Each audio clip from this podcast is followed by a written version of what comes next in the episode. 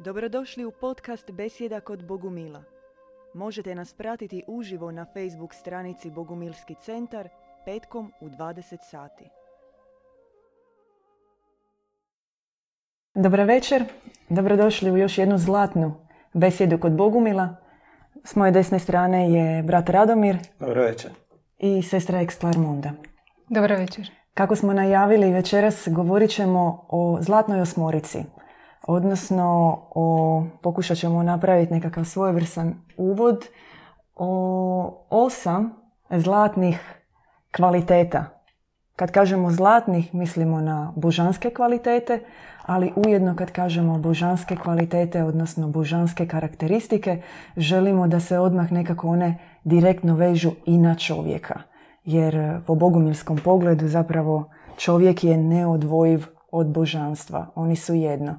I kada mi govorimo o božanskim karakteristikama, mi zapravo govorimo o karakteristikama čovjeka, o kvalitetama čovjeka koje bi se ili trebale očitovati kod njega ili se na svu sreću jesu već na neki način očitovale. Da.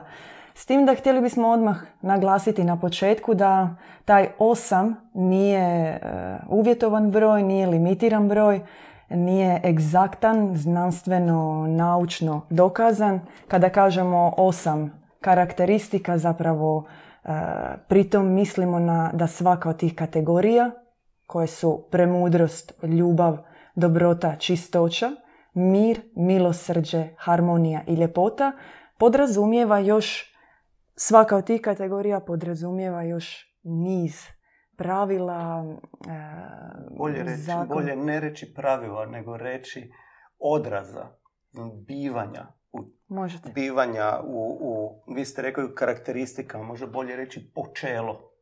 E, osmorica e, nije zakon.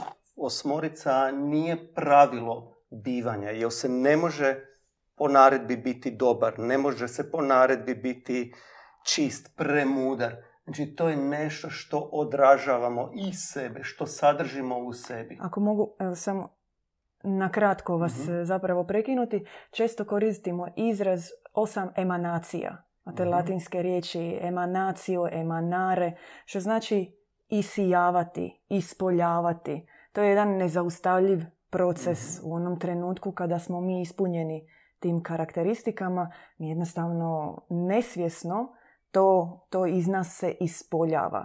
Jer po dualističkom konceptu čovjek je zapravo pomiješan. On u sebi ima tu, ajmo reći tako, tamniju stranu i svjetliju stranu. I smisao zapravo cijeloživotne bitke čovjekove želje za pobjedom i nekim njegovim duhovnim ciljem je u što većoj mjeri isijavati, odnosno emanirati, očitovati ili ono što mi volimo reći projaviti na neki način e, što više te božanske karakteristike. Da bismo nešto mogli isijavati, prvo to moramo steći. Moramo usmjeriti našu unutrašnju svjetiljku prema području koje želimo osvijetliti i koje želimo e, da naraste, za područje za koje želimo da, da se više projavi, da se više istoči iz nas.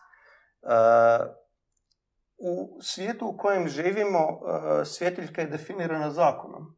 Zakonom se kaže imaš deset Božjih zapovjedi, živi po deset Božjih Ako zapovjedi. može jedno pitanje, Mhm. svjetiljka, što to znači?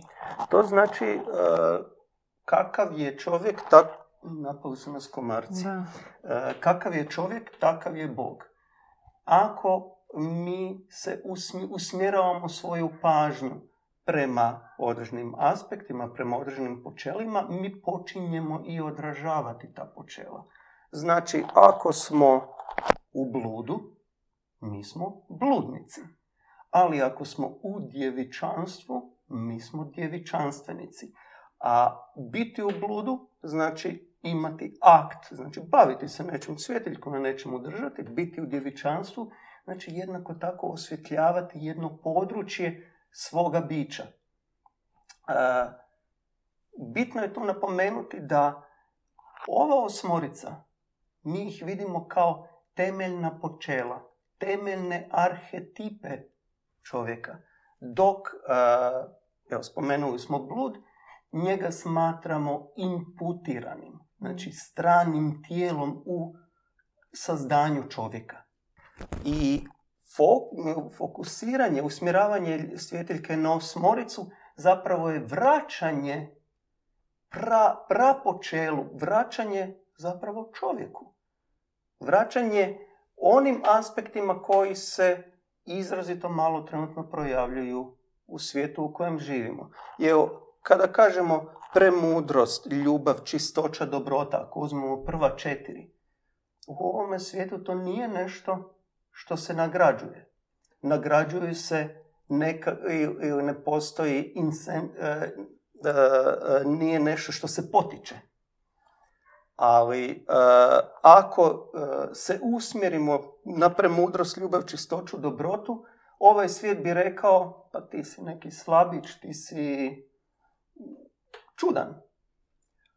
Ali kada se počnemo se usmjeravati prvo prema ta četiri, počinje se buditi unutrašnji čovjek, počinje se projavljivati. Kako premudrost?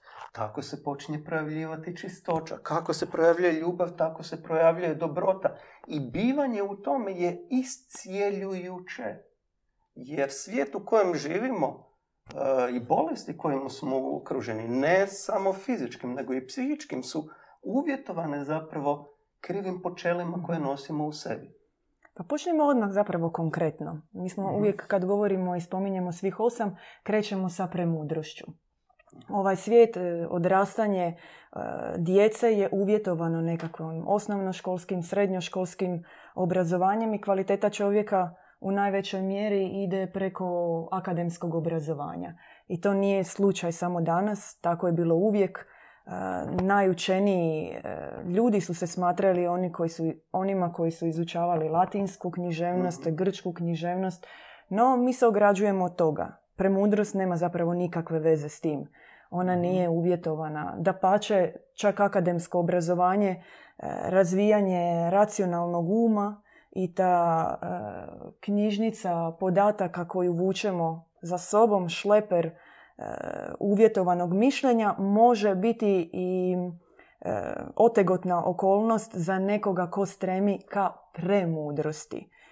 I istovremeno, kada govorimo o premudrosti, upotrebljavamo riječ koje nema baš u drugim jezicima sa tim superlativnim pre, već se daje jedna veća kategorija mhm. mudrosti. E, ona koja nije uvjetovana samo iskustvom E, godinama, e, bivanjem u zajednici, odobravanjem te zajednice da traži od starijeg nekakvog mudraca savjete. Ne, ona je nešto što je zapravo određeno samo za posvećene. E, samo za one koji imaju nebeske pečate da uđu zapravo u tu kategoriju odabranih, posvećenih, premudrih posebnih duša kakve su bili zapravo pomazanici poput Bude, Zaratustre, Manija, Bogumilski djed. Možda je tu dobro reći ne samo za posvećene. Svatko tko krene na put svog pročišćenja, krene na duhovni put vraćanja arhetipa, počne mirisati izvore osmorice, počne osjećati promjenu u sebi gdje mu se gasi racio, a u jednom trenutku dobiva ocean mudrosti. I taj ocean mudrosti se ne veže za ja. On nije ja, nego je on svemirski mudar. Znači, istače se mudrost koja je nadčovječanska mudrost. E, čovječanski um je zapravo vrlo ograničen i u poimanju svijeta oko sebe i kontinuirano pokušava e, poimanjem izgraditi što taj svijet je. E, kroz racionalni proces. Dok e, premudrost e, daje ispravno djelovanje, znači što je ispravno čovjeku činiti u kontekstu svemirskog uma, u kontekstu božanskog nauma, bivanja u, u krilu oca i u krilu majke jer uzmimo primjer djeteta.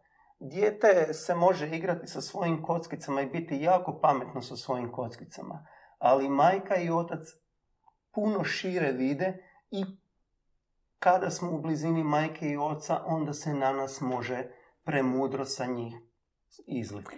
Meni se nekako odmah e, instinktivno sada rodilo pitanje nekakvo u glavi kada kažete otac i majka, jel mislite na duhovnog oca, duhovnu majku, stariju braću, sestre, posvećene ili, jer recimo, kako se meni čini, ispravite mhm. me ako griješim, e, kada postavimo pitanje što premudrost želi od nas u ovom trenutku, ako sami to gledamo ili sami pokušavamo čuti, onda postoji velika zamka zapravo da iz tog etera raznih programa, mhm. što rodovih, rodnih, e, što iskustvenih tijekom života, društvenih, e, ulazimo, primamo te šumove za koje mislimo da su istinski. Istovremeno, kad kažemo što premudrost želi od nas, možemo, ovo što ste vi rekli, roditelji za svoje dijete, mhm. isto postoji zamka e, pretjerane brige mhm. roditeljske ili kako roditelji zapravo žele vidjeti svoju djecu često preko nekih svojih neostvarenih želja. Na primjer, uvijek sam htio svirati klavir pa ću sada mudro savjetovati svoje dijete i tako dalje. Međutim, kada pitamo što premudrost želi od nas, onda se može dogoditi da to nije onaj odgovor koji smo mi mislili da će biti, da to nije onaj odgovor koji smo mi priželjkivali, da je to odgovor koji je potresao cijelo naše biće, ali u konačnici je ispravan za nas. I, i same te nutarnje bitke koja govori ne premudrosti se zapravo očituje e, sva problematika te pomiješane ljudske prirode. Kako čuti premudrost istinski i preko koga je čuti? Da mhm. budemo sigurni da to premudrost. I treće pitanje, jel može, mhm. nadopuna prvom, jel može uopće čovjek sam po sebi čuti premudrost? Znači, ne mislimo pri tome na e, naše roditelje, htio bismo provjeriti kako nas čujete. Javite u komentarima da li nas dobro čujete, da li je zvuk u redu. Znači, naravno ne mislimo tu na zemaljske roditelje, mislimo na nebeske roditelje, na etalon kojemu stremim. U krajnjem slučaju osmorica je etalon koji je sadržan u njima koji želimo projaviti u sebi. E, premudrost nije interni proces. Premudrost je e, prepuštanje sudu drugoga, gdje će drugi reći, brate, sestro, ja vidim to tako. Znači, potpuno se, e, potpuno se ograditi od svog racionalnog procesa i u ključnim, zapravo ne u ključnim, u, svim elementima povjeriti se bratstvu. Ko je u tom trenutku zapravo je, bratstvo uvijek skupno ima više duha. Jasno, da. Kroz koji će moći djelovati premudrost.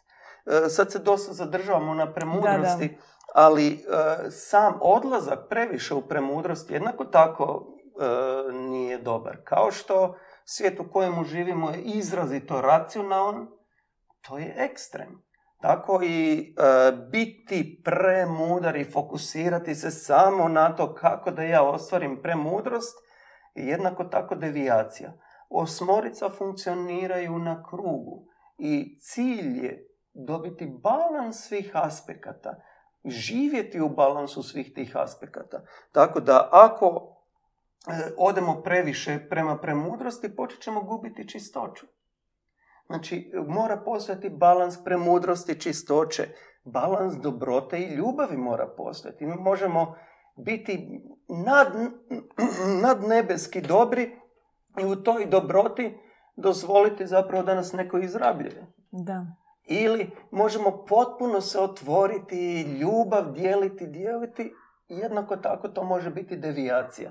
Znači, e, osmorica ne dozvoljavaju da se pojave sjenovita područja. Znači, postoji e, premudrost i sad možemo racionalno smisliti i sjenovita područja premudrosti gdje to može biti devijacija. Ne, to isključivo i uvijek mora biti svjetlo, svjetlo, svjetlo i svjetlo. Počnimo, ako smijem, na trenutak, počnimo zapravo od, od, započeli smo sa premudrošću, međutim, treba nekako istaknuti koliko je važan taj preduvjet premudrosti. Kada govorimo o preduvjetu premudrosti, onda se odmah e, javlja zapravo produžetak i napomena, nadopuna i preduvjeta, to je čistoća. I inače kada govorimo o aspektu, o kvalitetama zlatne osmorice, o svim osam karakteristika, uvijek razumijemo to kao apsolutni, apsolutnu karakteristiku. Tako govorimo, kada govorimo o čistoći, sestra Eksklarmonda, uvijek nekako naglašavamo tu djevičansku čistoću. Zanimljiv koncept za svijet današnjice. Da, znači da bi bio premudar, premudar trebaš zapravo prije toga biti transparentan i čist, očišćen na neki način. Da, premudrost to je vijenac u krugu osam zlatnih e, univerzumu osam zlatnih vrijednosti. A čistoća to je temelj. Znači bez čistoće nema ni premudrosti, nema ni drugih, ni drugih vrijednosti. I to je zapravo kao jedno kormilo koje čovjek okreće. E, nekad mu treba više premudrosti, nekad mu treba više ljubavi. I on okreće na tu stranu koja njemu nedostaje. I davajući više e, milosrđa bližnjima, on dobiva više ljubavi. I oni se uzajamno pomažu i uzajamno su uvijek u harmoniji, što je rekao brat Radomir. Čistoća, ova čistoća o kojoj mi govorimo, to je čisto, djevičanski čistoća.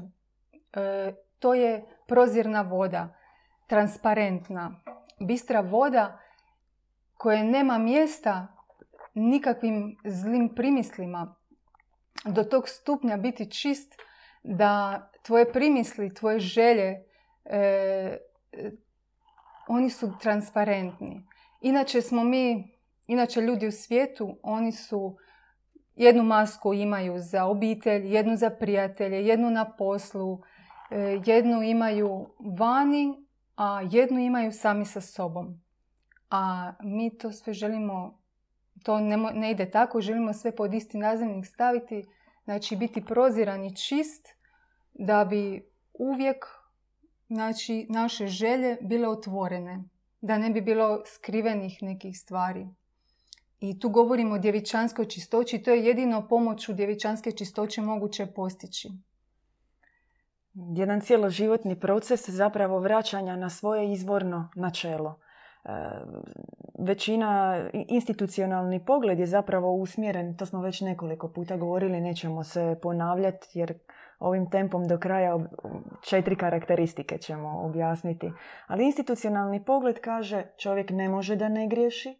On je markiran onako ko tele koje ulazi u štalu, ima biljeg na sebi, pekato, grešan čovjek.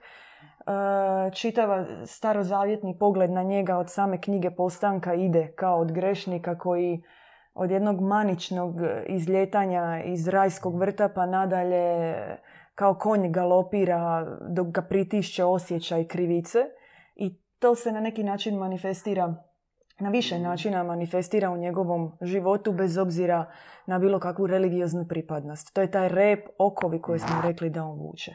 Međutim, čistoća o kojoj mi govorimo po bogumilskom shvaćanju, ona crpiti takvu vrstu čistoće, znači crpiti iz izvorne neporočnosti samoga čovjeka, iz njegove božanske prirode. Jer ako je čovjek rođen od dobroga oca, ako je on po svojoj naravi punina dobroga mhm. oca, sva blagosti njegova milina, on ne može biti obilježen na takav način. Ali, nažalost, iz aspekta ovoga svijeta mora se, mora raditi taj napor, vraćati se, pokušati se vratiti i crpiti ponovno iz tog čistog izvora. E, spomenuli ste e, Agustinovu tezu da čovjek ne može da ne griješi. Naravno, ako nekome date deset zapovjedi i ako udarate po čovjeku isključivo po tom zakoniku, on je de facto griješnik. Jer se sve svodi na to ne prekrši, ne prekrši, ne prekrši. Dok osmorica je zakon poboljšaj se, poboljšaj se, budi bolji, učini sebe boljim. Evo ti počelo po kojem možeš biti bolji, pa ni nećeš se naći nikada u situaciji da kršiš nekakav zakon. Čak šta ako pogledamo sam zakon, ako dekalog pogledamo, malo bolje ako ga iščitamo, on, on prilično čudno izgleda. Neke zapovjedi, imamo deset zapovjedi gdje od četiri zapovjedi dvije se dva puta ponavljaju. Imamo ne sagriješi bludnu i ne poželi tuđeg ženitbenog druga, što je redundancija. Ili imamo e, ne ukradi, ne poželi tuđe stvari.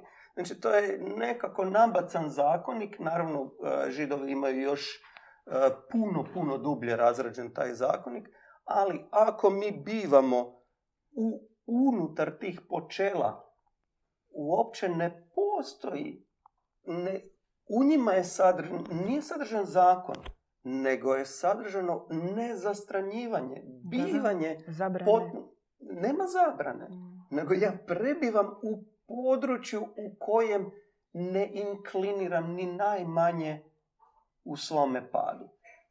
I tu je možda bitno e, pogledati kada, kada mi padamo, u kojem trenutku e, mi prestajemo, počinjemo, ulazimo u sustav dekaloga i počnemo nešto kršiti. U onom trenutku kada zapravo zaboravimo svoju božansku prirodu.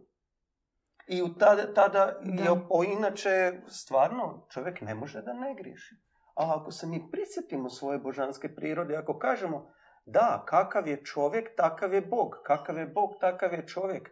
Kakav je moj otac?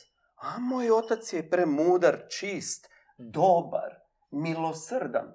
A onda i ja takav trebam biti. Kako se to postiže?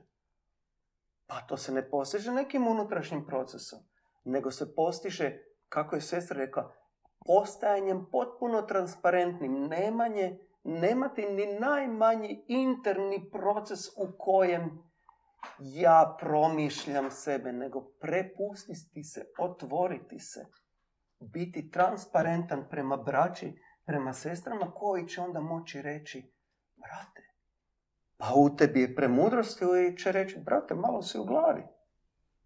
Pa onda time moramo potisnuti takve procese. Nekako sada zvoni, e, često ljudi kažu, a vjerujem da smo i to nekoliko puta mhm. osjetili na, vlastitim, na vlastitom primjeru, ovo što ste sada rekli. Budi dobar prema drugima, budi transparentan, budi čist. I ljudi su tako i radili i uvijek su se tako i ponašali. Ali onda kažu i obično takav komentar bude nakon toga e da, bio sam dobar i što se dogodi. Nažalost, iz, e, postoji varijanta da u onim trenucima kada smo dobri, kada radimo dobro i kada želimo drugima dobro, kada im pristupamo otvorenog srca, kada ne skrivamo svoje namjere i kada želimo zaista poslužiti drugima na bilo koji način, postoji varijanta da nam se to što se kaže obije u glavu i onda ljudi reagiraju e, vidiš što se dogodilo, tako se ponašam, srca se zatvore i automatski taj ideal apsolutne dobrote s kojom se zapravo, koje male bebe imaju, koje prilaze jedne drugima, otvorena srca, koji nemaju zabrane u upoznavanju, u prilasku, koji su primarno dobri dok ne vide neke odraze drugačije, nestaje. I kako idemo kroz život, sve više i više se to gasi i ta dobrota, ona zapravo postaje kategorija koju mi ne želimo imati. Koju onda definiramo zakonom na kraju. Koju definiramo zakonom kao nešto, pa nisam lud da bi bio dobar. Da, e, ako ću biti dobar, to ne znači da sam glup.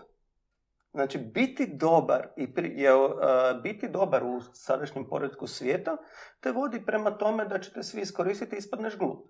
Ne, ako, ako želiš prebivati u dobroti, moraš u istom trenutku prebivati u premudrosti. Jer premudar se neće dozvoliti iskoristiti, neće dozvoliti naći se u situaciji gdje će biti iskorišten. Ali u istom trenutku neće ni dozvoliti da njegova dobrota nestane. Tako da prebivanje unutar osmorice je e, stanje u kojem svatko od nas želi biti. Jer osjetili smo kako je to kada si dobar, to ti hrani srce. Osjetili smo to kada imamo unutrašnji mir. Osjetili smo kako to izgleda živjeti u harmoniji. To su sve aspekti počela u kojima se čovjek jako dobro osjeća. I kada dobijemo osmoricu koja nam kaže ovako to treba izgraditi i u tom trenutku će ti se otvoriti srce, ali nećeš biti izložen svijetu na takav način da budeš pokopan i iskorišten. Da. E, dobili smo jedno pitanje kako se dogodio pad ako je bila punina. Ako je svuda bila čista punina, odgovorit ćemo na kraju ako ostane vremena. I evo još ovim putem podsjećamo, ako niste, pretplatite se na naš Mixcloud kanal i na YouTube kanal. Idemo malo, ovo nekako smo se dotakli široko ova prva četiri pojma. Premudrost, njen preduvjet čistoća, e, ljubav i dobrota. E, postoje varijante i neki cilj je, ako govorimo o čovjeku sjedinjenim s božanstvom, da mi to prenosimo na bližnje, da isijavamo to na njih. Da... Međutim, to danas nije lako. Za što je to u čovjekovoj prirodi? Da, da mu ne da ni na koji način da se izbori biti mudrijim, e, boljim, dobrim, čišćim, ali ne samo radi sebe, nego radi svoje okoline. E, radi li ovo čovjek, želi li čovjek steći ovakve karakteristike radi sebe ili radi druge? Koji je cilj? Čemu ovakve karakteristike? Cilj je poboženje. Učiniti sve božanstvim. Kako Bogumili to rade? Tako što sa dobrotom, nad dobrotom, gledamo u bližnjeg i na taj način e, mi ga obožujemo, pobožavamo. Tako što ne, ne vidimo nikakvog zla u bližnjem. E, kad, na primjer, gledamo bližnjeg, vidimo njegove mane, mi oskvrnjujemo božanstvo, ubijamo znači, božanstvo. govorimo o nekom čistom pogledu. Da. O dobrom pogledu na bližnjem, ispunjenog dobrotom, e, čisti, svijetli pogled. Da, na taj način se rađa e, njegova nutrina, postaje svjetla i može se projaviti u njemu božanstvo. Božanstvo može emanirati. I, znači, to je što se tiče dobrote, to je cilj duhovnog puta. Gledati bližnjeg kao božanstvo. Mi živimo u jednom svijetu okruženom e, raznim iskustvima, raznim sferama. Često iz kuće idemo na posao, na poslu je druga nekakva stresna situacija, iz tog posla idemo u promet, vraćamo se kući. E, kada govorimo o ovoj kategoriji, teško je, zaista je teško danas održati to sve e, cjelokupnu taj nekakav nutarnju puninu tih karakteristika i dolaziti ka svojim bližnjima, ka ljudima s kojima radimo, kojima su, koje susrećemo svakodnevno i mijenjati zapravo okolinu u kojoj jesmo. E, potrebno je na neki način biti u zajednici koja njeguje pristup e, takvim karakteristikama, ali je potrebno biti u onoj zajednici u kojoj postoji zapravo ultimativni, apsolutni izvor takvih karakteristika. Znači, potrebna je, potrebna je nebeska majka, potrebna je, potreban je najsvjetliji, najčišći uzor imati pred očima e, da, da bismo po uzoru i po, po tom idealu kako kojem stremimo mogli se ispunjavati, čistiti, mijenjati e, u tom sjedinjenom bratstvu, zapravo isijavati nutarnje promjene koje neće biti lake. I tako onda dolaziti zapravo u svijet, ići u razne situacije i donositi njima plodove svoje nutarnje promjene, ali ne radi sebe, ne zadržavati je sebično za sebe, nego je davati drugima. E, cilj zapravo nije biti u uskom krugu ljudi i izolirati se i posjeći to u uskom krugu ljudi. Mi vidimo da ova civilizacija u kojoj se mi nalazimo je... Ispunjena požudom. Ona je zaglavila. Ona, ona je potpuno izgubila bilo što što bi moglo nositi čovjeka. I čovjek je izgorio u ovoj civilizaciji. Možemo... Postoje druge civilizacije u kojima se projavljivala osmorica. Govorili smo i o Hiperboreji, govorili smo o Atlantidi, govorili smo o civilizacijama i mi vjerujemo, duboko vjerujemo da dolazi civilizacija. Ne bratstvo u kojem se mi sada nalazimo, nego dolazi civilizacija u kojoj nastupa sada. Mi smo prvo prolaznici Može jedan ispravak, molim vas. Gradi se civilizacija. Odlično, da. Grad... Nije potrebno izgraditi. I postoje oni koji prve temeljne kamene rade. I mi postavljamo te temeljne kamene, kamenove za civilizaciju koja dolazi jer nema drugog izlaza. Mi se moramo podobriti, mi se moramo počistiti, mi moramo živjeti u ljubavi, u ljepoti, u miru, u harmoniji. I to moramo ugraditi u sebe i projavljivati neprestano takve arhetipe, takva počela. I čim više ljudi budu projavljivali takva počela, tim više će se rađati nova civilizacija. I to samo nije civilizacija, nego je bogo civilizacija. Sjedinjenje čovjeka i Boga u istim odrazima, odrazi u čovjeku Boži, ali i u Bogu čovječi, stapanje u jedno.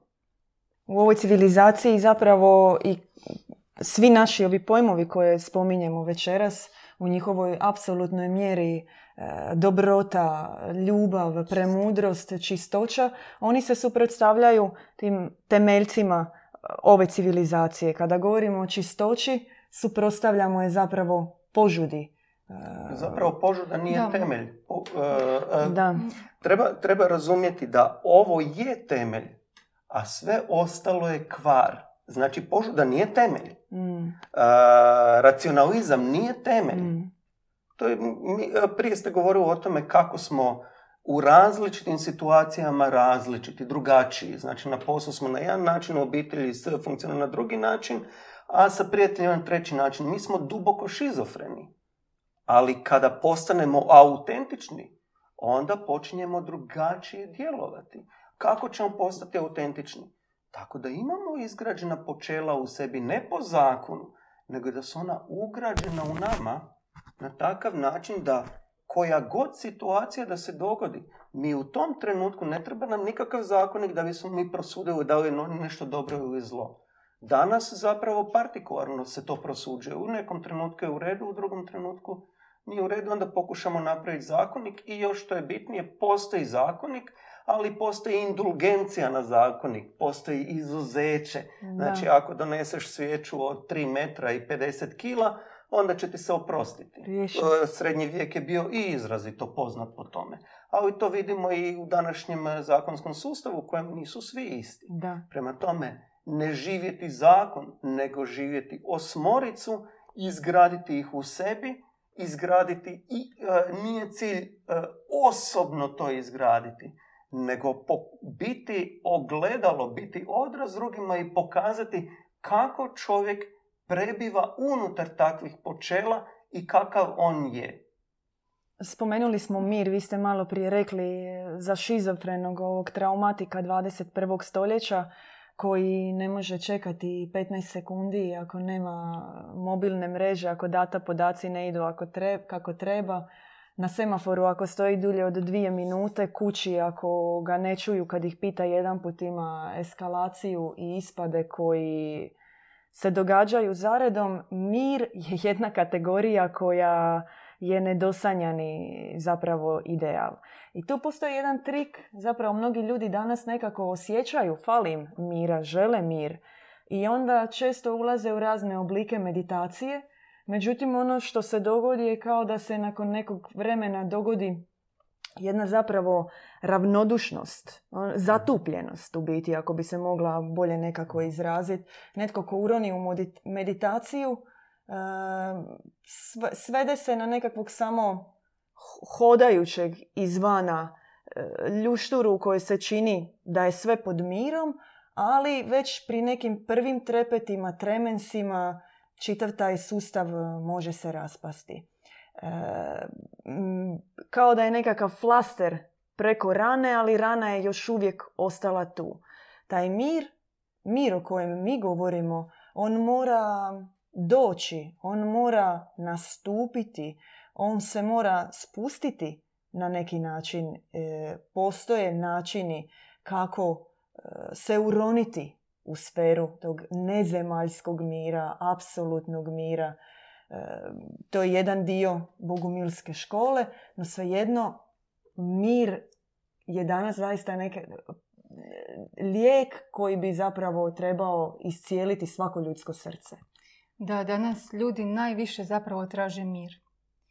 I mir je potreban svakom čovjeku i mir o kojem mi govorimo to je nezemaljski mir koji se postiže bogumilskom praksom, molitvom, meditacijom, kontemplacijom božanstva. Jer samo tako, gledajući na taj mir, na taj mir od osam zlatne osmorice, možemo steći istinski mir.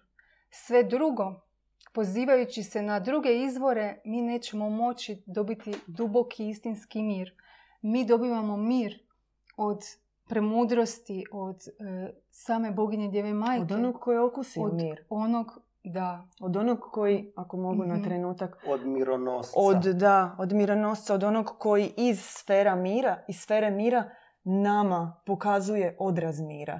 Mi se možemo moliti, možemo meditirati, možemo kontemplirati na vrhu planine, ali onog trenutka kad se vratimo u grad ili ostanemo na tom vrhu planine, mi e, iz, to je upitan mir.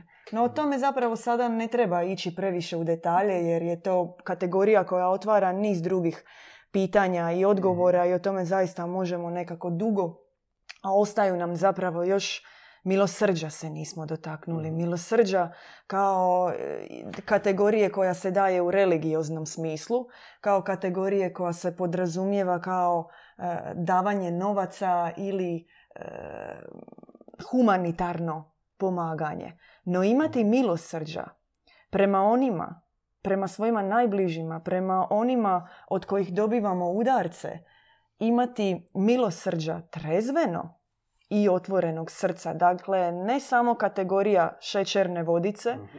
nego i kategorija uma je nešto o čemu se zapravo rijetko gdje govori. Milosrđe po bogumirskom konceptu je jedan apsolutno drugačiji koncept jer ono podrazumijeva e, poniziti sebe, ali istovremeno i znati što premudrost želi od nas u tom trenutku, kakvog srca da priđemo, kakvog pogleda e, i kada, u kojem trenutku zapravo ispravno djelovati. Milosrđe na neki način uključuje i ispravno trezveno gledanje.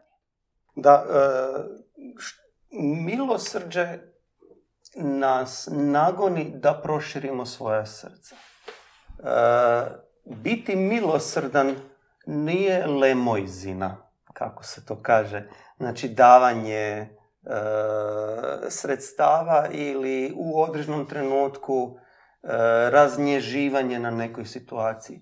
Biti milosrdan prema e, osobi znači smjestiti tu osobu u svoje srce. Pa čak i onu osobu koju nam je jako, jako teško smjestiti u svoje srce. Razlučiti što je to što je nama teško kod te osobe, a e, ne, ne zamagliti dušu tog, e, te osobe. Jer e, biti selektivno milosrdan je čisti ego trip i egoizam. Znači, ako smo milosrdni, mi svaku osobu može, moramo i možemo smjestiti u svoje srce. Svaka osoba u kako god je stanju je pateća. Ali to e, ne znači da ne trebamo biti trezveni. Znači, mi nismo milosrdni da bismo se sada prostrli e, po podu i da bi netko hodao po nama. Moramo imati u sebi trezvenosti da vidimo u kojem trenutku je potrebno izliti milosrđe, a u kojem trenutku to, to ne treba učiniti. I to će zapravo i biti čin milosrđa. Mhm. E, Ne dati ono možda što na neki način e, duša podsvjesno želi da bi nahranila svoju palu prirodu, e, tu rekli smo adamitsku prirodu, Mhm. ponekad često meditiramo, želimo da nas netko sažaljeva, želimo da nas netko tješi, želimo da nas netko Mhm. potapša, a čin milosrđa može upravo biti da ne damo to, da, da razlikujemo, trezveno razlikujemo Mhm. tog duha koji traži da ga mi hranimo, da ga još više potenciramo i milosrđe zapravo u konačnici može biti ne dati toj osobi, Mhm. e, toj, toj duši naravno, e, tom duhu, ispričavam se, tom duhu ono što on želi, nego milosrdno e, ono što premudrost od nas želi, ono što nam se dalo kao dar razlikovanja duha, kao trezvenost, pristupiti, no to su već zapravo znanja onih koji su posvećenih, e, posvećeni pastira, duhovnih očeva i majke koji su blagoslovljeni, imaju na sebi pečate trezvenosti i mogu zapravo prepoznati što je potrebno toj duši. Vrtimo se cijelo vrijeme oko ovih e, osam kvaliteta, sedam malo smo pri kraju i cijelo vrijeme zapravo ponavljamo kao ploča koliko je potrebna ta harmonija. Ne može premudrost postojati bez čistoće, ne može e, dobrota postojati e, bez milosrđa. Vraćamo se na harmoniju e, kao presliku božanskih zakona ovdje na zemlji.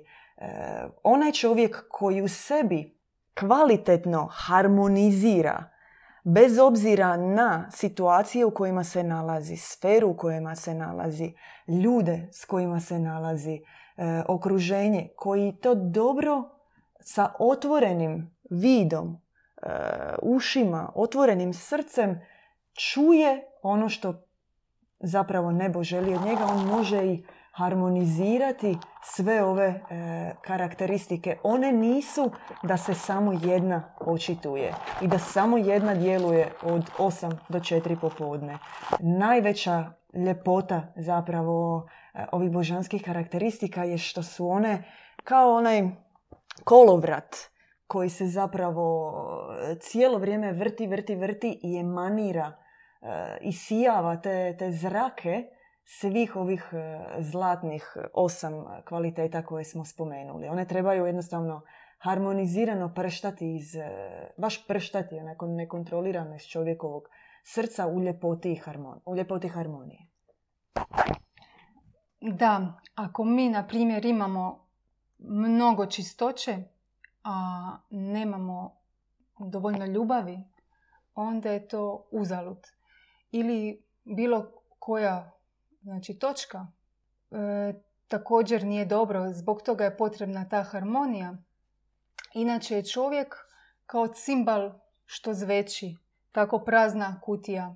E, ljepota čovjeka kažu da ide iznutra, to nije neki, to je više ovako kao magnetići na frižidere, ali ljepota duhovnog čovjeka koji je na duhovnom putu, koji je na duhovnom putu očišćenja, koji se želi ispuniti ovim karakteristikama, koji se želi vratiti u svoje originalno stanje, izvorno stanje, koji se želi e, ispuniti božanskim sastavima koje mu i odgovaraju, koji jesu njegovi, samo ih treba regenerirati, obnoviti, pobuditi, je jedna istinska nebeska ljepota koja se osjeća.